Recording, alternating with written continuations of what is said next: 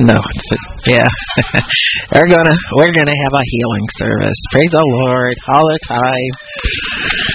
Praise God. Amen. Amen. Amen. Well, Father, we do thank you and bless and praise you.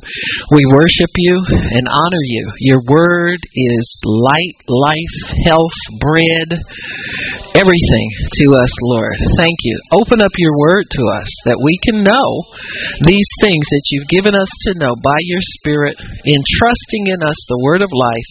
We thank you for it, Lord, in Jesus' name. Amen and praise God. Amen. Amen. Amen. So uh, today we're going to ask you ask yourself a question: Is can your faith be seen? Can your faith be seen? Very important that your faith be seen in Luke 5, and it's actually in three, uh, two other um, Gospels this story about a young man. the, the, some some people describe it as the King James, the a man borne of four, or a young man carried by four people into a Jesus meeting, and uh, you know, one on each corner of the the cot or the mat that he was laid on because he was paralyzed. He was uh, what we would call really a paraplegic uh, or uh, a quadriplegic, really one of the, the two, but he could not walk, and so and it, he had some type of a uh, the Bible describes it as a palsy or uh, some type of um, paralyzing disease. And so uh, there have been times where in my life I felt paralyzed and not able to go forward in the things of God or for fear, or, you know, something holding you back. And so that's not just for a physical paralysis, but sometimes it can be emotional. There are many people that, that live emotionally paralyzed. They can't go any farther uh, in their emotions. Um, there's and there's a lot of damaged people around. You know, people reach out to one another looking for love and and get so damaged in the process. So there's all kinds of crippled and damaged, halt, lame, blind people. You know that describes so many of us in so many different ways. But these young men had something about them that got Jesus' attention. And uh, this is something that we really, really, really want to focus in on because I think oftentimes as believers we take some things for granted.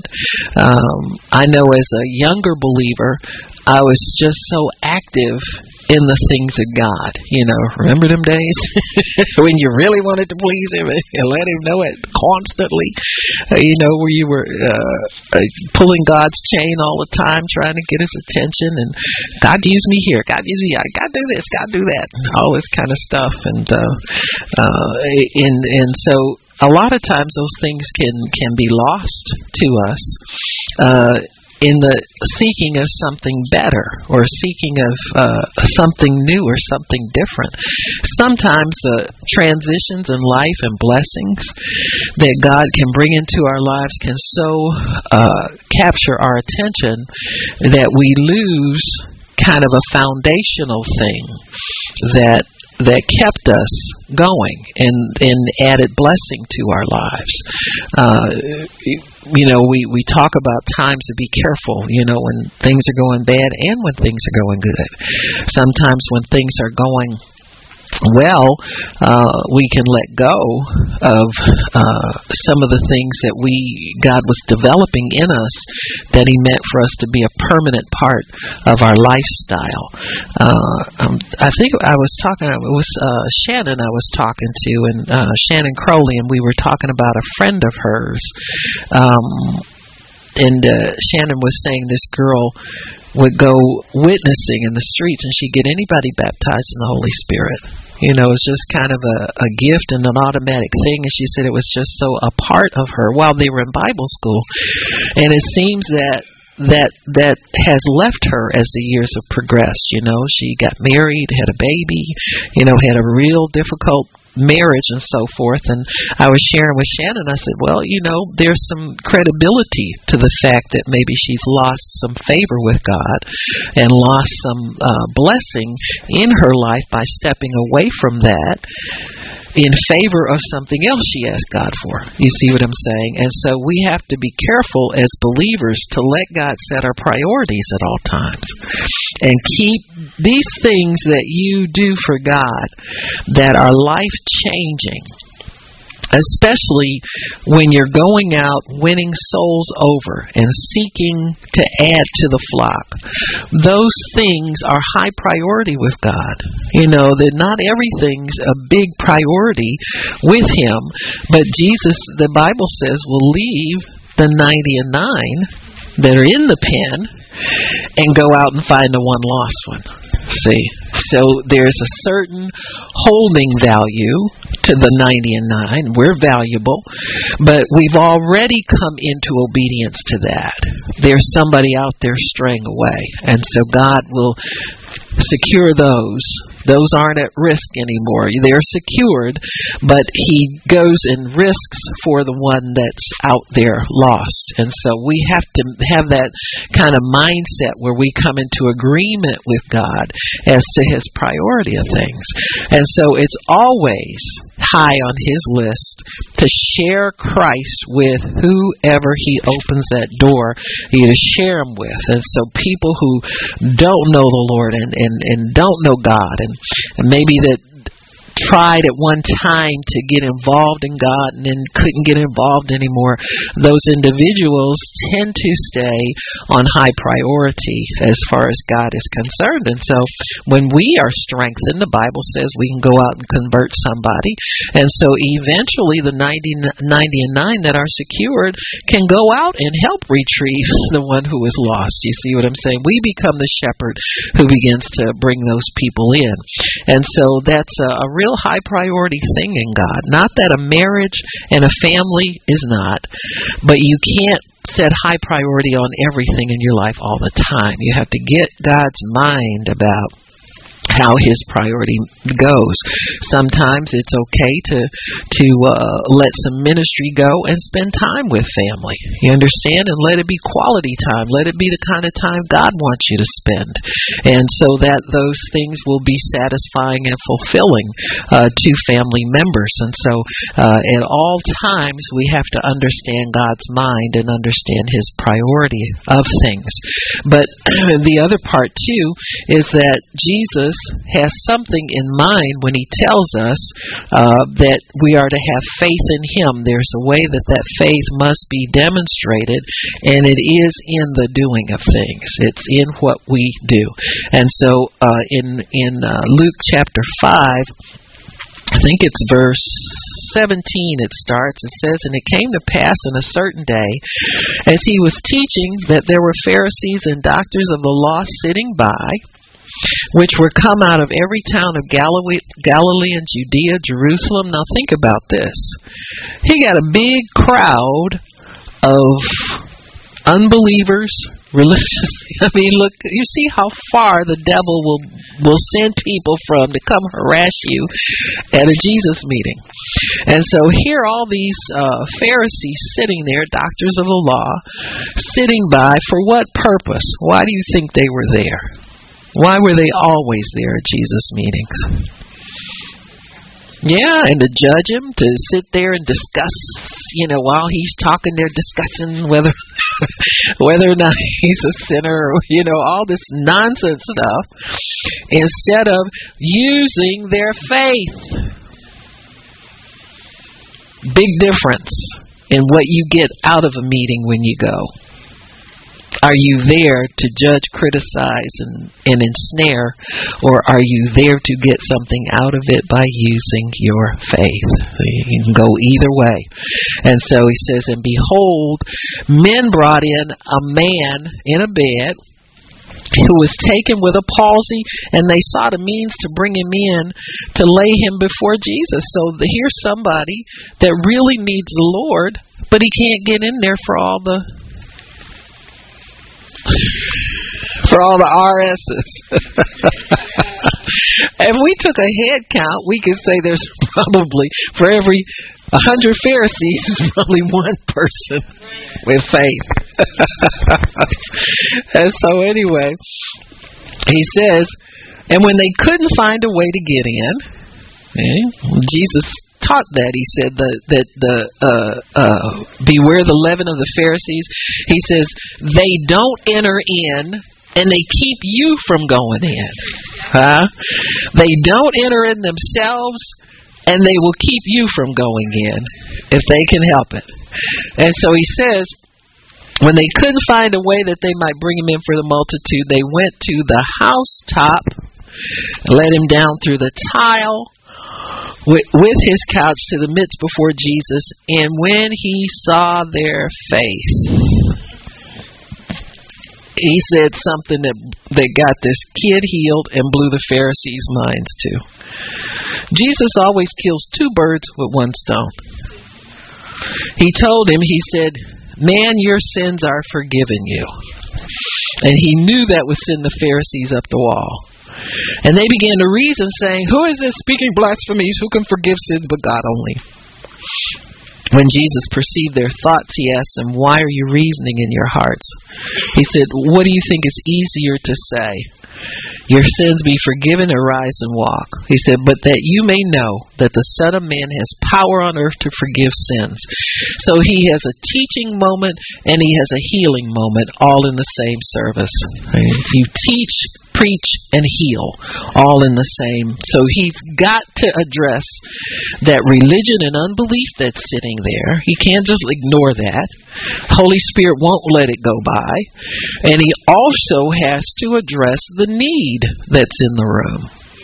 And so the same word that heals the one that's wanting to receive, the door of faith is open in this young man to receive his healing. That same word that's healing him is also convicting the judges over there.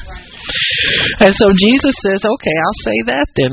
Rise, take up your bed and walk. You got me? Whichever one you want me to say, whatever word I deliver to this young man is going to heal him and get him up off of that bed. When Jesus tells you to get up, and walk, that means your sins are forgiven. So when you get your healing, that means it's all good. See? Nothing there holding, standing between you. But Jesus said, I said that for your benefit, so that you would know that I have the power on earth to forgive sins. And so here again it says they were all amazed and glorified God and were filled with fear, saying, We have seen strange things this day. Huh? So if that's all people can ever say about you, it's a good thing. You're in good company. If they can look at what you've done and say, We've seen strange things today, we've seen a strange person today, that's a good thing. Now, it says here, Jesus saw their faith. He saw their faith. Now, some people may believe that that means that faith is something that's visible in the realm of the spirit, and it may be. But Jesus saw their faith, and we can see it too. Because their faith was an action.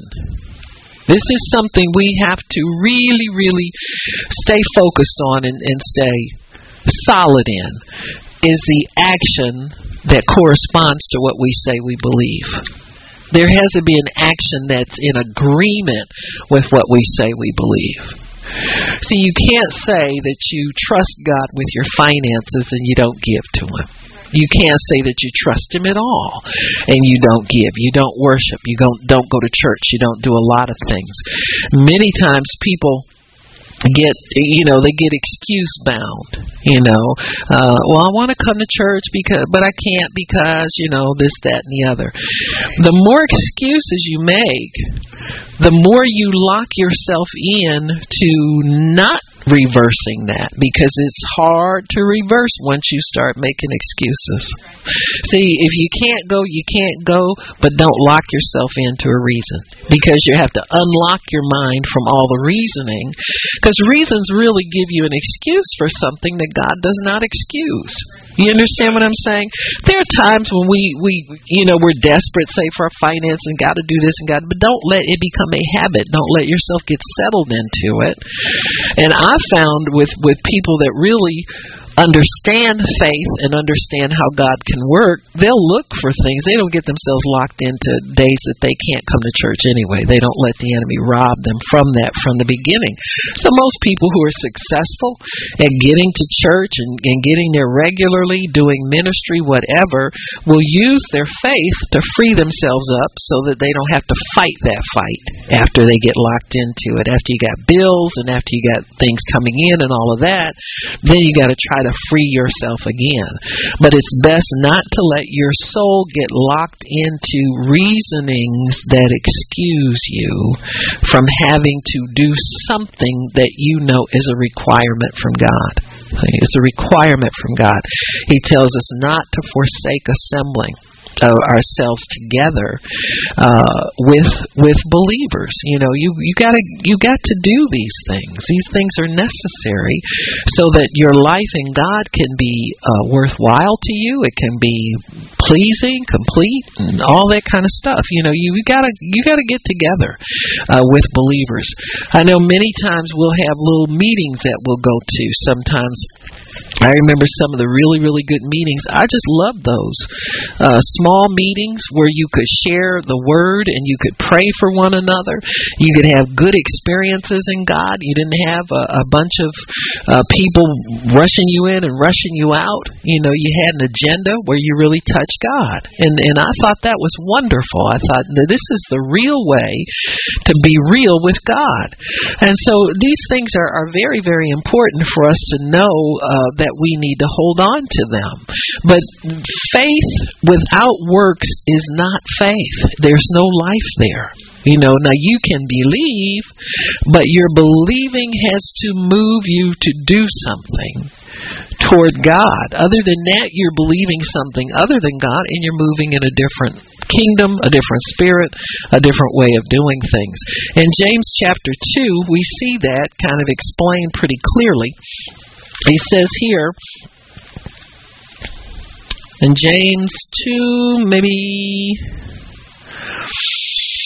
hmm, verse 14, we'll say, What profit is it, my brethren, though a man say he has faith and have not works, can faith save him?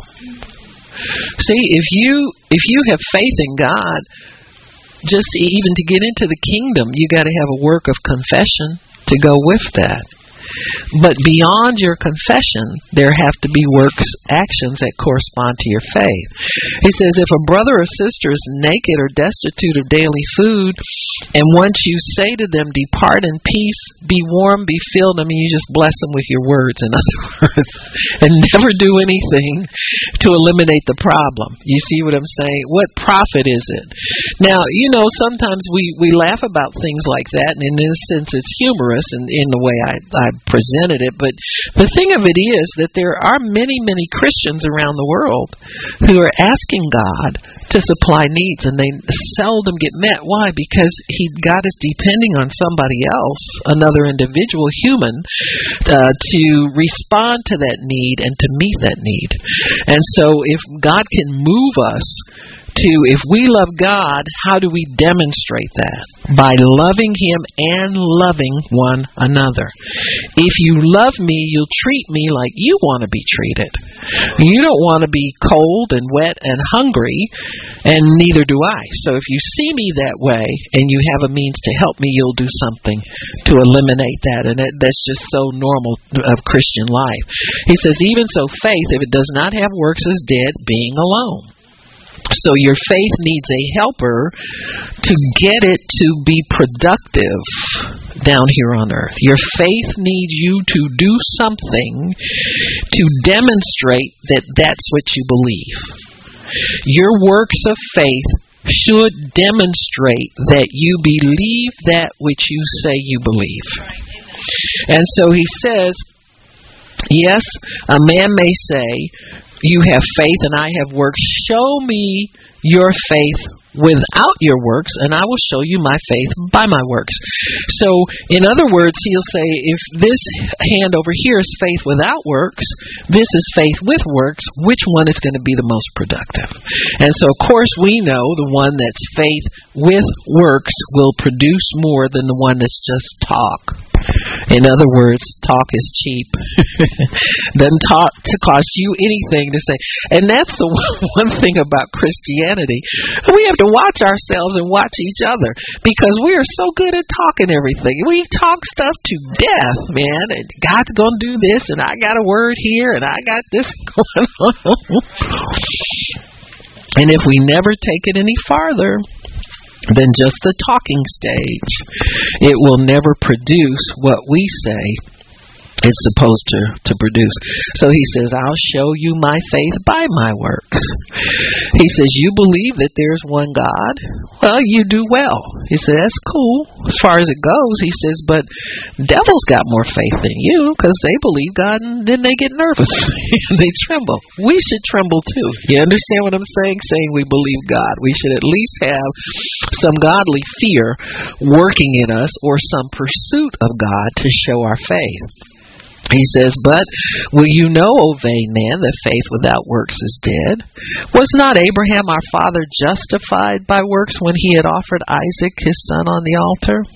Hmm said he believed God and was counted to him as righteousness.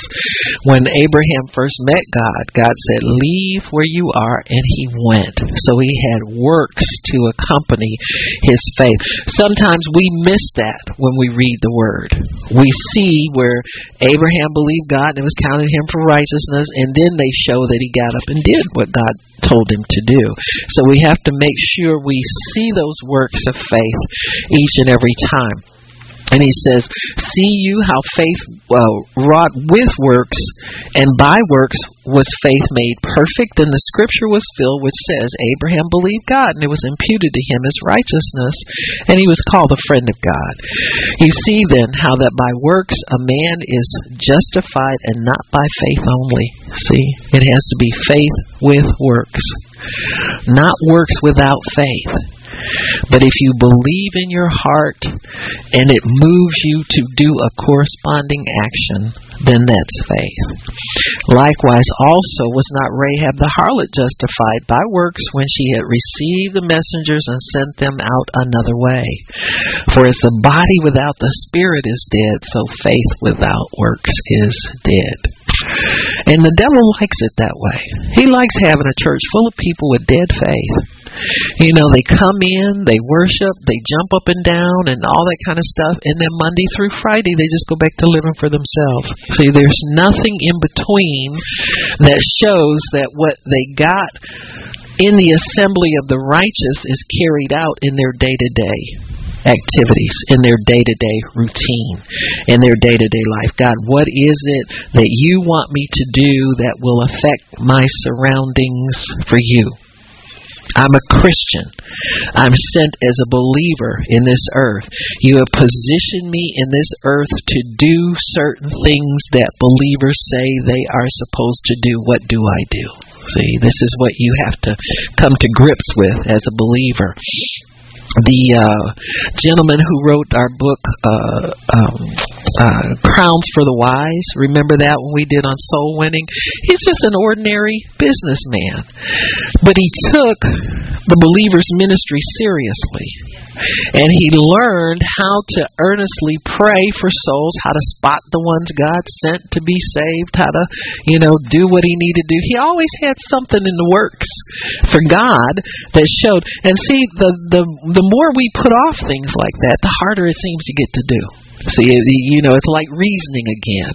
Well, you know, I, I I I would witness to people, but I don't do it because these people don't want God, or this is an evil world, and people. You know, you can your mind can come up with all kinds of excuses to keep your faith bottled up.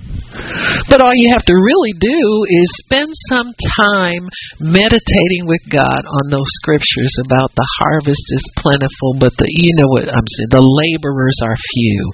God, I want to be a laborer. I don't want to spend most of my time trying to figure out how to get extra money to pay my bills or how to get this done or that done. I want to spend my time doing what you put me here to, to spend it doing, and that is to win souls for you, to, to bring people into your kingdom. And so when Jesus says, Show me your faith by your works, Very important that, that we've got to uh, be working diligently in labor for the gospel to to so Jesus can see our faith. He must see what we have. Luke seven nine talks about Jesus looking for faith. He says, "I have not found so great faith in Israel." When he was saying that in response, I think that was in response to the centurion when he was uh, uh, uh, he told him he wanted his servant healed. So Jesus looks for faith. He saw great faith in that man because of what he said, what he expected, and what he did. He came and humbled himself to the Lord. Let me turn there real quick so we can all get a picture of that. In Luke chapter seven. In Luke 7, we'll see how this man demonstrated great faith. Great faith. I think there's an expectation God has out of all of us to to use our faith to at least a certain degree. It's like, you know, this is kindergarten. You can at least trust me this this degree. And so I know he expected a certain level of faith out of the people of the, the nation of Israel, out of his own people. Because he knew they had the scriptures, he knew they had and some of them did. There were some some of the uh, some from the nation of Israel that believed the Lord and that did follow him. But he kind of marveled at people had no background whatsoever. You know, it's like, where did these people get this from? You know, eh, if these people over here who've had it all these years can't demonstrate it, these people over here have it in in a great measure because they're willing to step out and do something with it. So here we have it. It, it says. Verse 2 A certain centurion servant who was dear to him was sick and ready to die. Oh, he was on his deathbed. When he heard of Jesus, he sent him the elders, sent unto him the elders of the Jews, asking him that he would come and heal his servant. So here he here is a man who knows he's distant from God you know, like a sinner would be distant from God. He's a Gentile. He's outside of the covenant of God. So he seeks someone who can intercede for him and intervene for him. So he gets the elders of the synagogue to come and present his case before Jesus. When they came to Jesus, they besought him instantly, saying that this man was worthy. Here we go with the nonsense. Jesus cares nothing about what this man is given, what he's done. He cares only about faith. And so he says, Oh, he loves our nation. He's built us a synagogue when Jesus went with them. And when he was now not far from the house, the centurion sent friends, saying, Lord, don't trouble yourself. I'm not worthy that you should come under my roof. Neither did I think myself worthy even come to you. But this man is doing this because he loves his servant.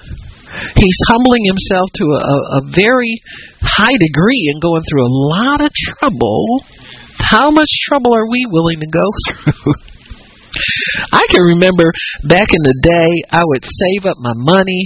I would pray and just look every day for a little, uh, a little more money to come in, so I could get to a place that I knew I could get the Word of God. You understand what I'm saying? Uh, those kinds of things. That's what this man's doing here. It's those things we used to do. In order, of course, you know when you pay that price and you get the word, God will make it a little easier for you sometimes. But then He'll test you in other areas as well, and that's what this guy is doing here. He wants so badly to see this servant heal, and he's not willing to take no for an answer. See, at first he's thinking, I need to get there, but this, this man's on his deathbed already. He's refusing to let him die. That's one level of faith right there. He doesn't feel worthy. He had second thoughts of even asking because he knew he's got he as far as he knows he got nothing to stand nothing to you know recommend him or commend him that that God would do this for him. And so he says but even in all of that, there's faith there working somewhere that God will recognize. See, all the unworthy, all the I shouldn't be asking, all of the this and the that, and all of that stuff means nothing because whatever faith you have working underneath that is so much stronger. all of those things, those you know excuses kind of explode and evaporate into nothing in the faith in the face of faith. See, in the face of faith in God, all your excuses, all of your uh, qualifications, all of the I shouldn't be, and all of the well, I shouldn't have done this, and I'm not worthy, and all that. This man's really wrestling in his mind with whether or not he can even get involved in this kind of stuff. But he keeps thinking about the servant. See, the, his heart is knit to this servant of his, and he wants to see him helped so badly. Sometimes intercession can be a door for us to get to know God in a greater way. I still say when you pray for other people, your your information level about God is increased, your desire to work for him is increased, everything's enhanced because you're not doing it for yourself, you're doing it on behalf of somebody else. And God rewards that. He rewards. He's got to see. The Bible says the one who labors for the harvest is a partaker of the first fruits. See, you get some harvest off of that. I don't care where you pray, who you pray for, how you pray for people. And if you'll be earnest and you'll be sincere about your labor for the Lord, it pays off that much more. So that's why I try to encourage people, you know, when you're when you pray, get here on time for prayer. Get involved in the prayer. Get you you know, let put all the distractions away and let your focus be 100% on what you're laboring in for God. And, and there's great reward for that. You know, never take that kind of stuff for granted or or be casual about it because it's so very very important important. So this centurion really is this man's intercessor. He's the, and then he needs intercessors for him. intercessors need intercessors. And so he says, I didn't think myself worthy to come to you, but but just say a word and my servant will be healed. And he says, I understand the power of your word because, and see, this man's probably sat there and he said to himself, he's, he's all the excuses. Well, don't ask him because you're not a Jew. You, you're not clean enough. You don't live right. You don't serve the same God. You don't have no history. Whether you don't know anything about this. Yeah, you build him a synagogue, but deep in your heart, you don't know anything about these people. You just wanted to, to do something kind for him or whatever his motivation was. And so his mind battles him just like ours battle us when we need something uh, from the Lord. You know, it, just the same old, same old. And he said this, he said, if you just say the word, he said, because I'm a man set under authority, and I have people under me, and I tell them do this, do that. He said, if you can just do that, you know, if you could could give me that much of your time. Don't come over here. Uh, this isn't the holy house. This isn't a house where I would invite a minister to come in. But just say the word, and my servant will be healed. Just say the word, and my servant will be healed. Sometimes, you know, you get your better reception from people who are least qualified to help you out than you would from those who are. You know, sometimes there's there's more uh, graciousness extended to you uh, for from people who don't know anything about what you do. They just know that you know you get results and you're man of God or whatever, whatever. It's just like the widow that that saw Elisha coming by her house all the time. You know, and she she eventually gradually drew him in because she saw something of God in that man, and she she wanted to honor that. And so he says, Jesus said, I say to you, I've not found so great faith, no, not in Israel. He says, great faith. Why is it great faith? Because this man has gone step by step through all the obstacles that and hurdles he had to leap over to get the the the get close to Jesus and even ask him for what he wanted. He'd leap over the hurdle of his ungodliness, his history. The the people that were in the synagogue, they're not really Jesus supporters. They're just, you know, people who can get that word in there. Sometimes a messenger doesn't have to be a real spiritual person. A messenger just should be able to take a message. You see what I'm saying? And so they they thought they would bribe Jesus into coming Jesus must have sensed some level of faith in this request, or he wouldn't have gone with them. So it wasn't the fact that this this man had built a synagogue; it had nothing to do with it. There was something in that request that Jesus responded to. There was some level of faith that this man had already uh, leaped over that caused Jesus to respond, and so he considers that great faith because there's no way this man should feel himself worthy to ask, but he asked anyway. And so there's the, the key sometimes for us. It's not what we do right. It's not all our credentials. It's not how long we study the Word. It's not how much, many tapes we listen to. But it's do we really want, desire, and trust God with what we're asking for? And so that is the key. It's a, it's a trust thing. It really is. It, it amounts to a trust issue. So when we know that we trust God, there will be certain things, certain uh, actions to our faith that will show our trust in Him. For instance, if we if we believe God is good, how do we demonstrate that? You believe God is a good God. How do you demonstrate that you believe He's good? Do you obey Him? Do you seek to obey God? Or do you seek just what you need from Him? See, the, every day, are you, do you, have you trained yourself to respond in a godly way to the difficulties of life? To a godly way in the challenges of life? Do you read your word and feast on the word continually? Hide the word in your heart for the purpose of doing the word and not sinning against God.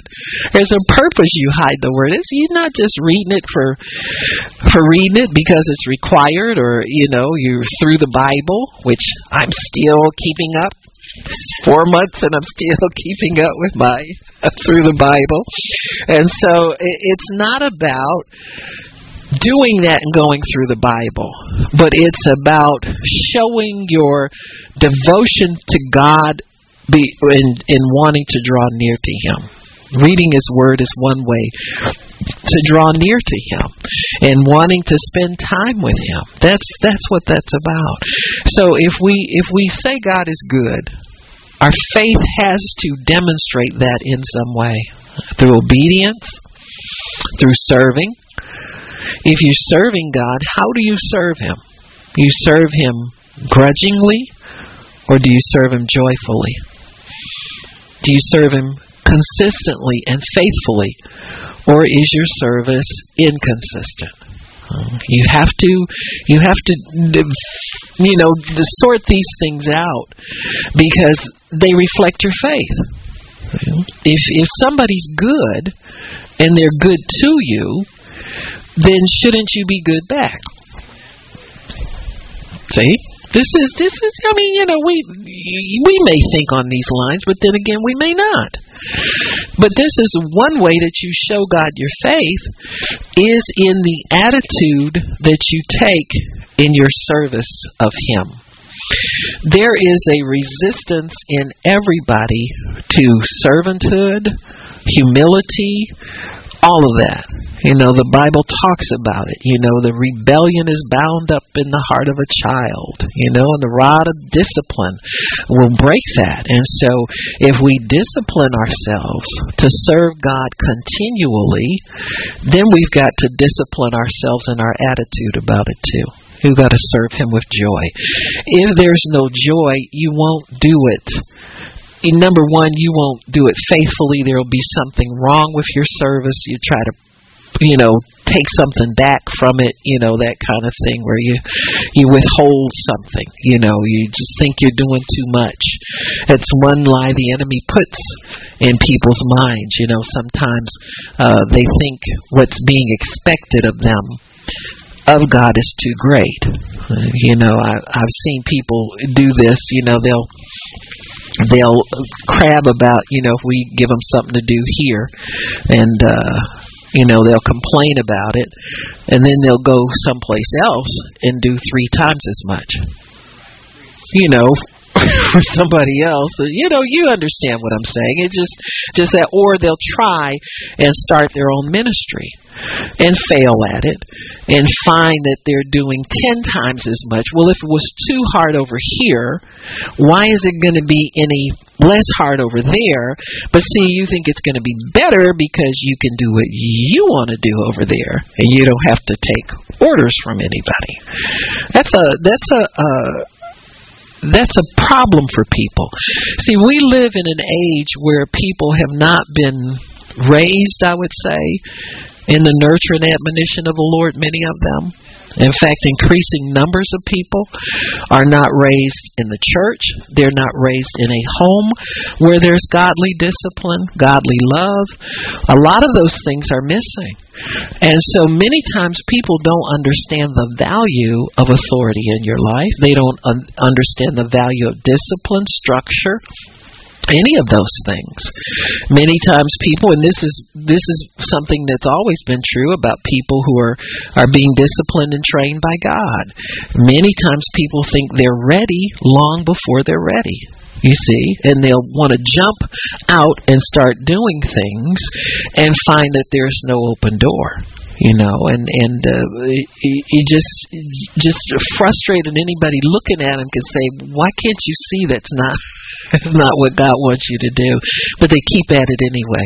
See, pride keeps them pursuing that which is not for them even though God has a place for them, has something for them to do if they would just be faithful.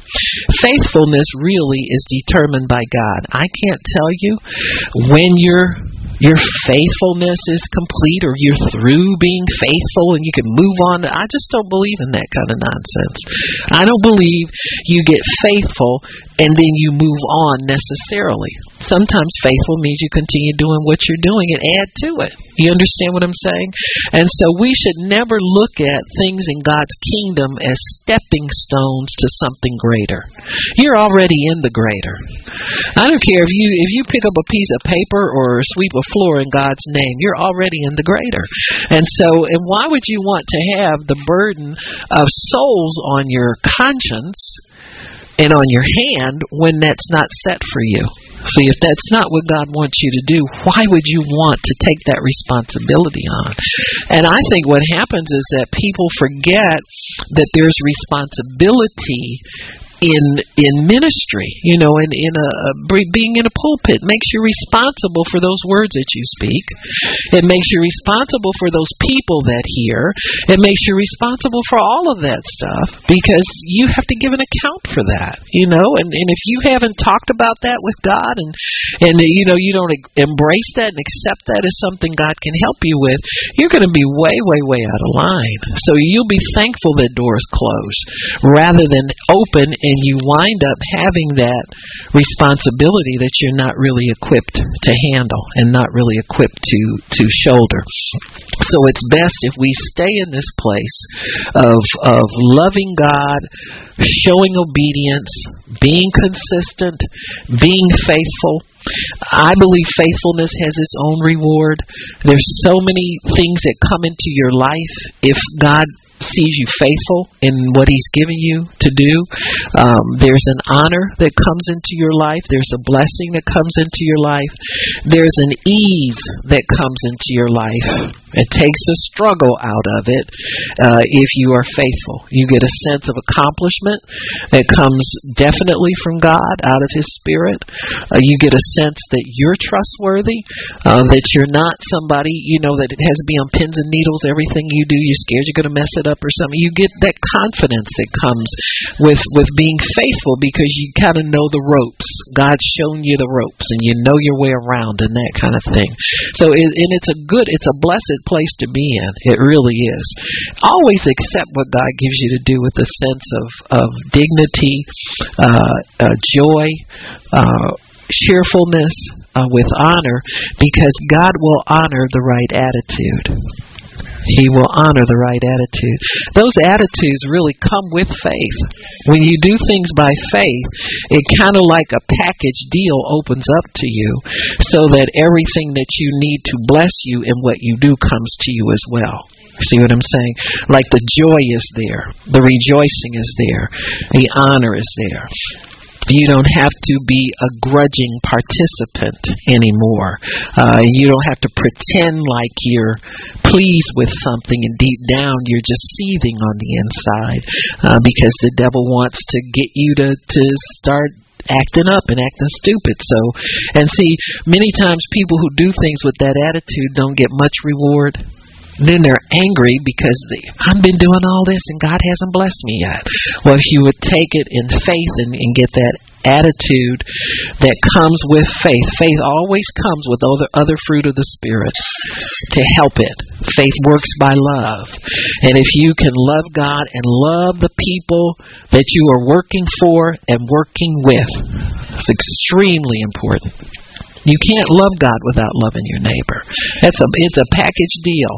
It's like people, you know, sometimes uh, women that have children already. Well, I got to find a man that loves me and my kids. That's right, because you're a package deal. You understand what I'm saying? It can't be done with just you and and not everything that comes with you. And so we we really have to know that that loving God's people is part of that package. It's part of that package. So, uh, Jesus, when and if we call God our Father, the Bible says, "Where is His honor?" See, if God says, "If you call me Father, where is my honor?" You know, of course, the Bible talks about honoring God in so many ways. You know, love Him first, worship Him. That's that's number one honor, is to worship God. That means put nothing else in front of Him have nothing else before him. It's just you know he's just tops. That's it. When he when when when Jesus doesn't see faith, uh, he only sees faith in God when we do it by the book. You know, when we love God according to the way the Word says we should, and when we can take God on His Word alone, that's when we can get the greatest benefit of it. We don't have to see anything. We don't have to have anybody's testimony. We don't have to read, you know, have a million confirmations. We can just receive that word and let it go into our hearts, mix it with faith, like Abraham did.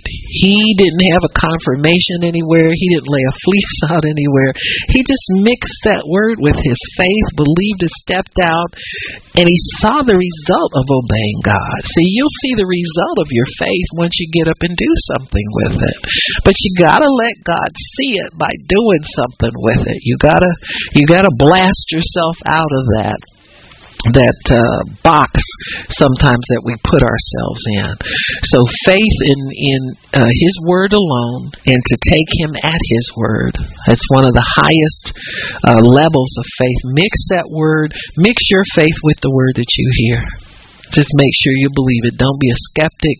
Don't be looking for something else. Don't make excuses for not obeying it, but mix it with faith. The Bible says we should obey all of the commands of God.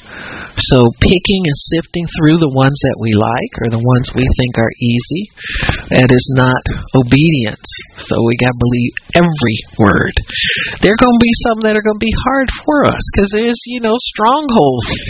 we all come from different spots and different places, different backgrounds. What's hard for me might be easy for you and so forth and so on. So we have to, uh, you know, we have to um, uh, understand that there is a purpose for for obedience. There's something that it does. It trains us to just take God at His word, period, to trust that word. We're not wise enough to decide what word to obey and what word not to obey.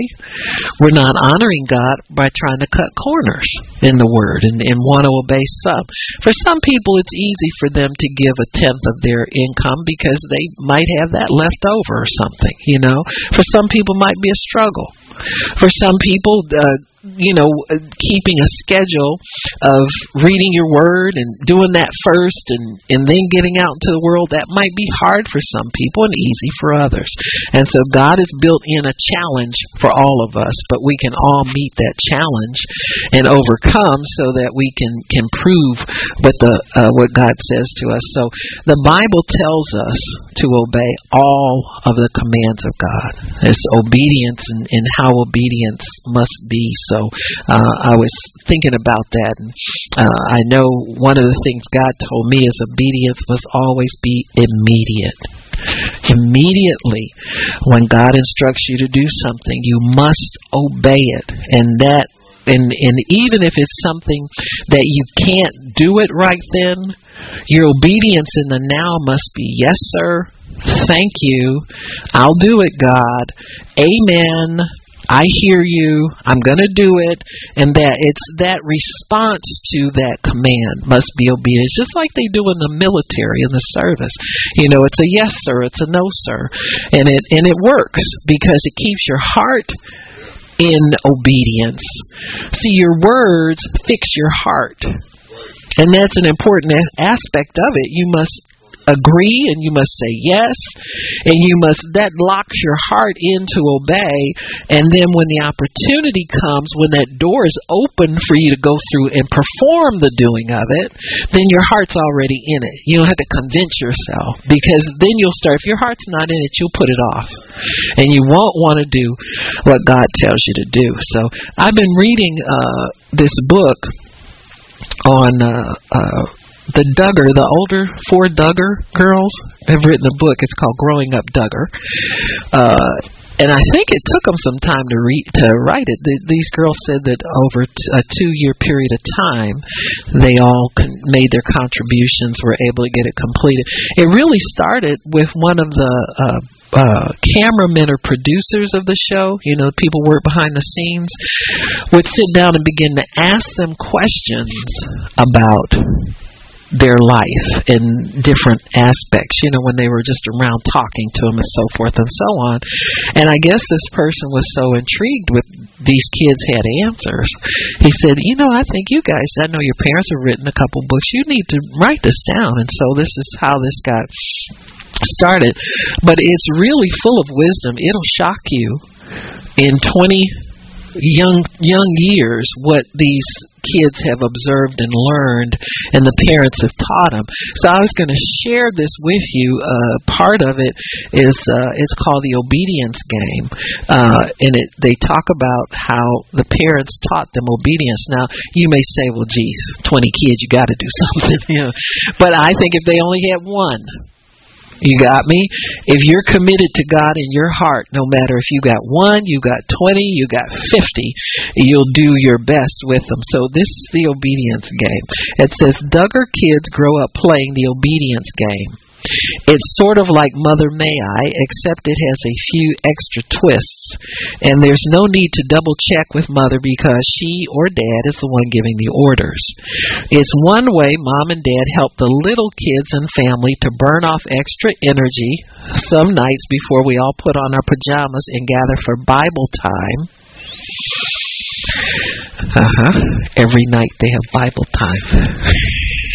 these people hurt your feelings real bad to play them, but but I take it to heart. You know what I'm saying? I'm thinking, I said, my God, there's somebody doing this. You know that I rejoice in that, and that they God has put them in a place where people can see results you know, with all the people who are sinful broadcasting what they do and and all the the you know jellyfish preachers we have, no backbone preachers we have. Here's people, everyday people who are doing the word and showing that the results of it. The world can see the results. And it says, to play the obedience game, the little kids all gather in the living room. After listening carefully to mom's or dad's instructions, they'll respond with, Yes, ma'am, I'd be happy to, and run and quickly accomplish the task. So that's getting it in your heart. See, when you say yes to it, you lock your heart into the obedience. That's the first step. Yes, I'll do it. I'll be happy to. For example, mom might say, Jennifer, go upstairs to the girls' room, touch the foot of your bed, and then come back downstairs and give mom a high five. Jennifer answers with an energetic, Yes, ma'am, I'd be happy to, and off she goes. Dad might say, Johannah, run around the kitchen table three times and touch the front doorknob and come back. And Johannah stands up and say, Yes, sir, I'd be happy to. Jackson, go touch the front door and then touch the back door and then touch the side door and then come back. Jackson, who loves to play Army, stands at attention, then salutes and replies, Yes, sir, I'd be happy to, as he goes to complete his assignment at lightning speed. Sometimes spotters are sent along the game play with the game player to make sure the directions are followed exactly. That's the Holy Spirit. He's our spotter to make sure we do what we say we're going to do. And of course, the faster the orders can be followed, the more applause the contestant gets when he or she slides back into the living room out of breath and pleased with himself or herself for having complied flawlessly. All the younger Duggar kids love to play this game. It's a way to make practicing obedience fun. Four points of obedience. The game's rules made up by our family stem from our study of the four points of obedience which mom taught us when we were young. As a matter of fact, as we are writing this book, she is currently teaching these points to our youngest siblings. Obedience must be number one, instant. We answer with an ex- immediate prompt yes, ma'am, or yes, sir, as we set out to obey. This response is important to let authority know you heard what he or she asked you to do and that you're going to get it done as soon as possible. So this lets God know that we intend to do. We heard what He told us to do, and that we are going to get it done as soon as possible. The worst thing that you can do with an authority person is leave them wondering. Hmm? How many times have people in your workplace told you do things you don't give them response? Or you let that silence hang. See, that's a form of manipulation. I'm going to say it again. It's a form of manipulation because what you want to do is get control back over that situation. And the fact that you don't respond in the affirmative gives you control because it makes them wonder what you think, what you're going to do, and if you'll get it done. And how many parents accept that from their children? That silence. And then it gets sullen, and then it gets rebellious, and then they put it off, and it's a form of witchcraft. And we all do it. We all have been victim to it, and we've all perpetrated it. And it needs to stop because it has no place in the realm of honor. It has no place in God's kingdom, and it won't be good for you. Because in the day when you need God, then you'll be the one wondering. See, you'll be wondering, did I do everything I was supposed to do? Did I? You know? But if you answer in the affirmative and you do things that please God, then you have this confidence. It gets replaced with a confidence and a peace that you cannot replace. We got to quit the witchcraft, folks. We got to quit the manipulating authority because one thing that it'll do, it it so damages your concept of authority that when it's given to you, you won't be able to handle it properly. See, it sets you up for failure in the future. And nobody wants, everybody wants to be promoted. Everybody wants to be reassured that they can go farther. Nobody wants to stay at the same place all the time. And so, not responding in the affirmative puts your whole relationship in jeopardy. So, and that's why the parents train the children. They know those kids will rebel if they're given an opportunity to. It's in everybody. You're not just born wanting to do things for mom and dad. You want to do. You're born wanting to have your way, pretty much. So it says here that the response is important to let authority know you heard what he or she has asked you to do and that you're going to get it done as soon as possible. Delayed obedience is really disobedience because obedience has certain requirements to it to be obedience. Secondly, second uh, point of obedience that it must be cheerful. God loves a cheerful giver and person. He loves a cheerful child. No grumbling or complaining. Instead, we respond with a cheerful, I'd be happy to. You got me? And even if you're not going to be happy to, you say it to until you make yourself happy. Amen? you know, if you get accustomed, you can change your own mind about these things. You can change your attitude about them by understanding what you're doing when you do these things and, and make up your mind you're going to do them according to as it's pleasing to God. Number three, it must be thorough. We do our best complete the task as explained and leave nothing out. No lazy shortcuts. Amen. No lazy shortcuts. And number four, it must be unconditional. This is where it gets hard for most people. No excuses.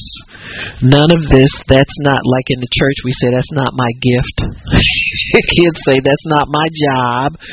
Can't somebody else do it? Or but, huh? none of that.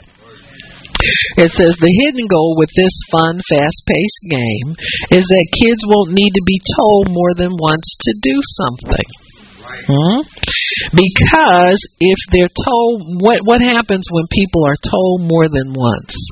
They get the impression that they're being imposed upon because, or something's wrong that puts a another uh, uh, layer of difficulty onto the task that really doesn't need to be there. You know, it can be done uh, uh, well and it can be done right.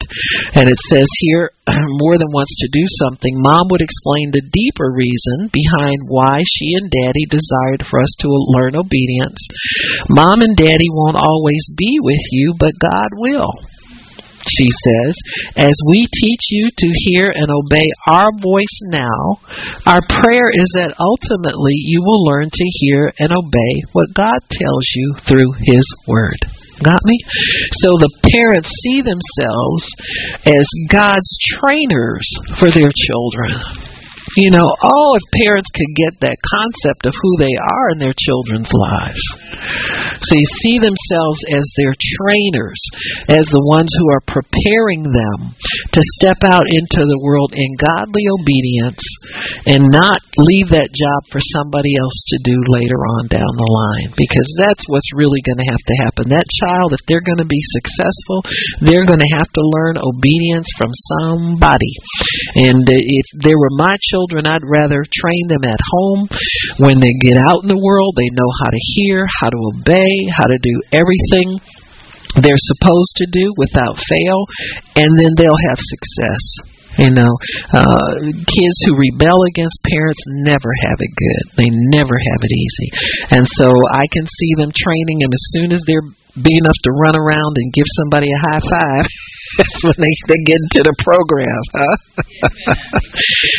she says here, in many families, it seems that many of the goals of child training have been lost. Parents often expect their children to know what they should do and say, and when and they're shocked and react harshly when their sweet little two-year-old throws a tantrum in the middle of the grocery store. the, this parental attitude probably stems from the belief that we're all born basically good deep down inside, but the truth is we're all born with a sin nature. Think about it. You don't have to teach a child to hit, scream, whine, disobey, or be selfish. It comes naturally. The Bible says that parents are to train up a child in the the way he should go. When he is old, he will not depart from it. And that's a parent's responsibility.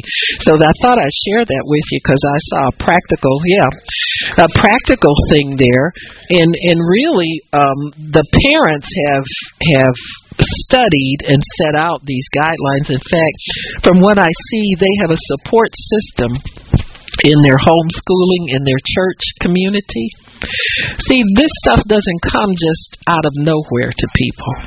And when God gives it, He gives it to be shared. And so they kind of surround themselves with people of like precious faith.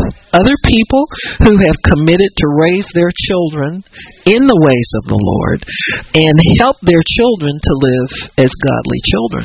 See, there's there are things going on in this earth that God is orchestrating to demonstrate His Word that oftentimes we know nothing about until He gives us an insight or an open door or the privilege of being able to observe uh, and see what these people are really doing. They're not just hiding their children from the world and protecting them, they're teaching them how to overcome in the world, you know, and use that word to overcome, but to live your life uh, in the world, but to live as an overcomer from what I understand, those those girls get questions uh, through emails by the thousands. So this is why they wrote the book. They said to answer some of the thousands of questions they've had.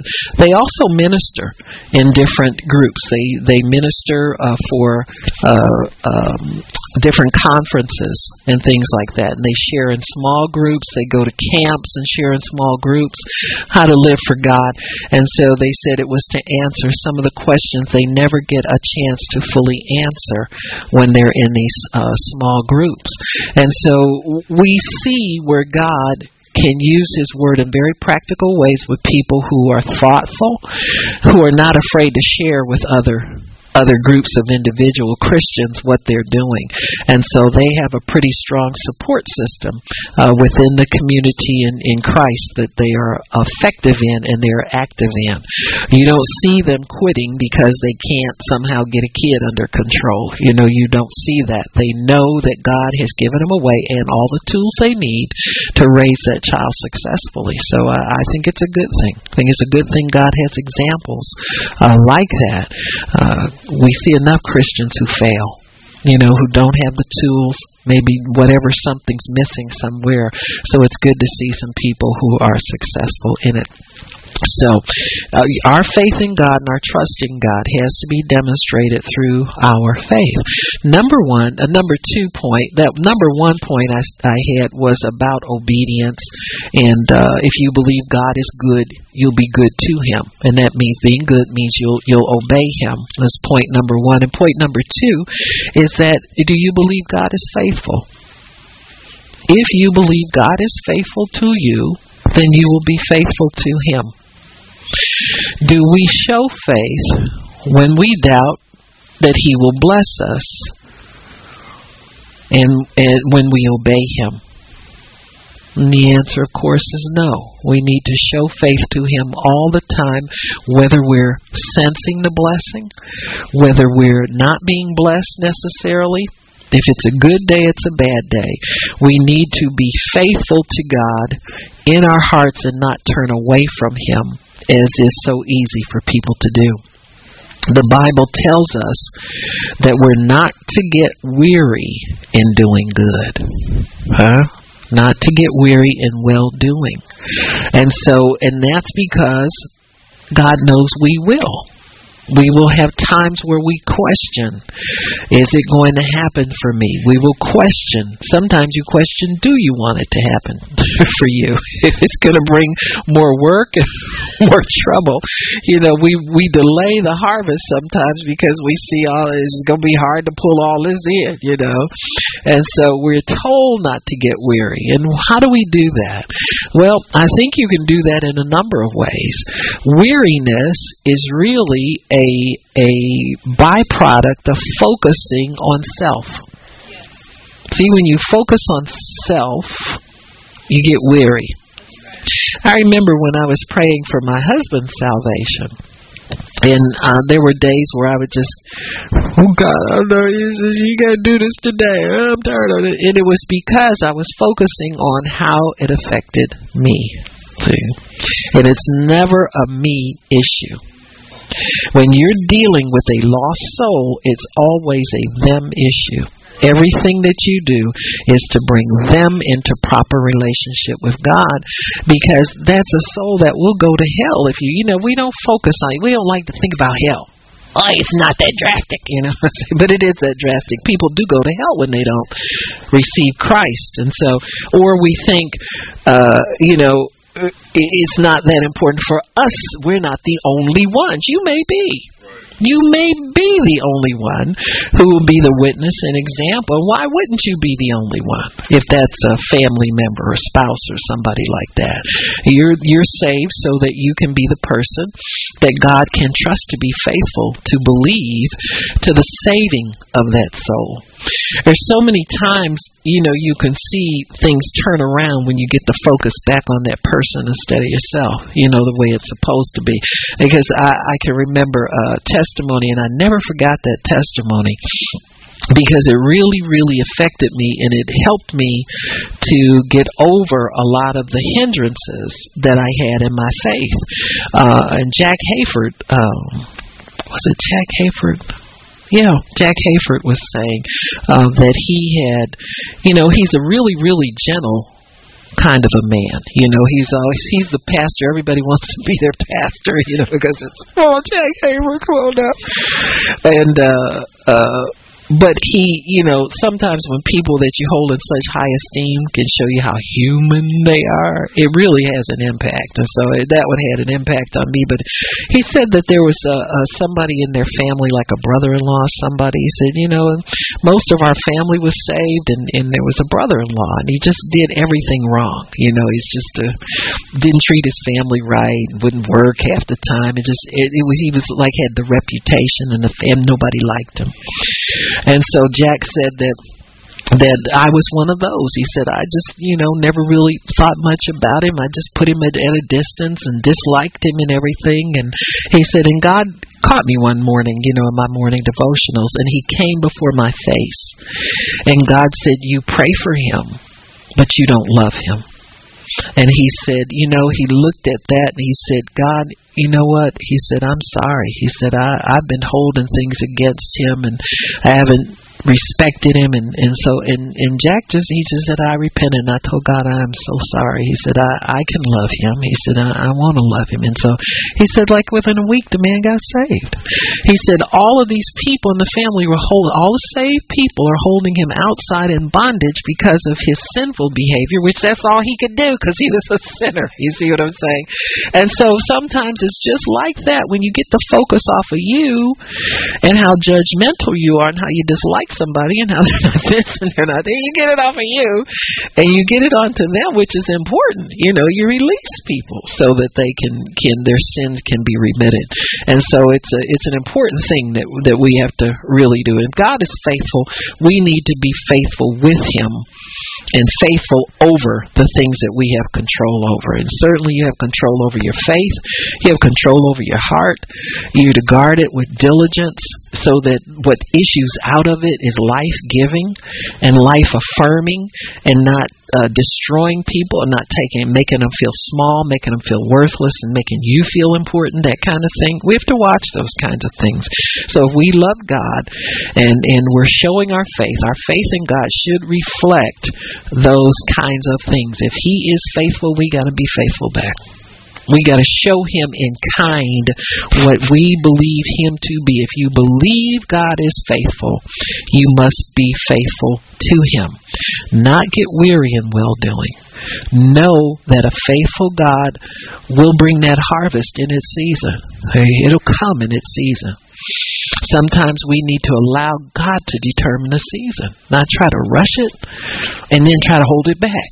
you know, we, we go hot and cold sometimes.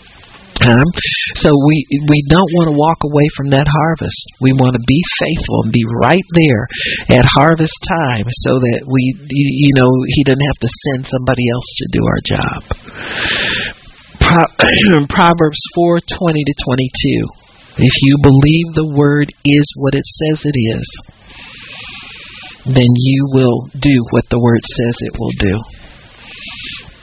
Proverbs 4:20 says that we should pay attention to the word in faith. When it says attend to my word, that means mix your faith with it, give it your full attention, pay attention to it. Don't let it just be there and not grab onto it. And it says uh, um, Proverbs 4, we always use that for healing. Remember, that's our healing scripture. Attend to my words, because there's life to those that find them in health or medicine to all of our flesh. And so you got to believe if you listen to the word, you will be healed.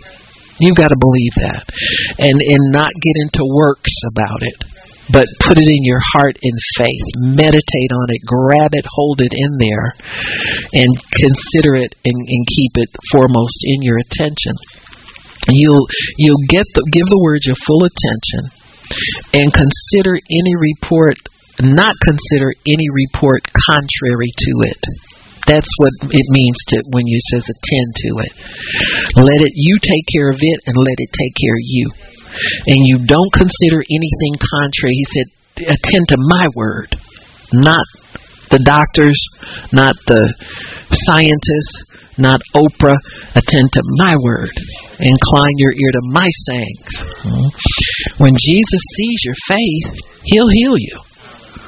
Sometimes he'll tell you just keep getting up and going where you're supposed to go and you'll be healed as you went. Sometimes it'll just hit you all of a sudden. You'll you'll be listening to the word, hearing the word, and then later on when you're not even in the word, your body will start to respond to it. Just don't know when it'll happen. You got me? So in in the Bible says we're healed when we see with our eyes, hear with our ears, and understand with our hearts, and we're converted anybody can do this. I was talking to Nolan. I got to get this confirmed, but I uh, remember Alicia, her cousin. Remember the, the when we had the impromptu healing school in Cleveland, and we had that. I put that scarf, that gaudy scarf, and she wore it, and she sent us a picture back when she was at the hospice with her sisters. She had a tumor that had cut her bowels off and they had to put a colostomy on her. What I understand has happened now, the doctor said that that tumor had shrunk and she begged them to reverse that colostomy, and they did, and now she's having a normal. Yeah, absolutely. Yeah, I'm going to get it confirmed again, but I know that she, because the last time she texted me, she said, I've been telling them to take this thing off me. If they can take this off me, I, I know it. See, when you're healed, you know it. There's a knowing on the inside of you when this word takes takes root in you. So your faith, and that was the action she needed to see, and she was fearless in it. You know, reverse this because I know I'm healed and I know I don't. People who are not healed don't ask for that. They want to hold on to whatever they think is keeping them alive. But when they know they're healed, they then that's how you you show God your faith. Show Him your faith, and He'll do it for you every time. Amen. Why don't we stop, Father? We thank you for allowing us to see what we need to do. Everyday things, Father, simple things that please you because they let you see us believing you. you. We need to demonstrate our faith, Lord. We just can't sit on our faith any longer. We need to demonstrate it, and we need to demonstrate it all of the time.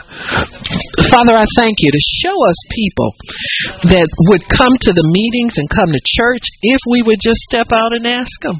Just step out and ask them. Show you our faith in you. That you do have people that need to be here and we're close to them all the time. We thank you so much for this new awakening in us, Father, that we need to show you that we believe you, and we thank you for it, Lord, in Jesus' name. Amen and praise God. Amen. If anybody needs prayer, can come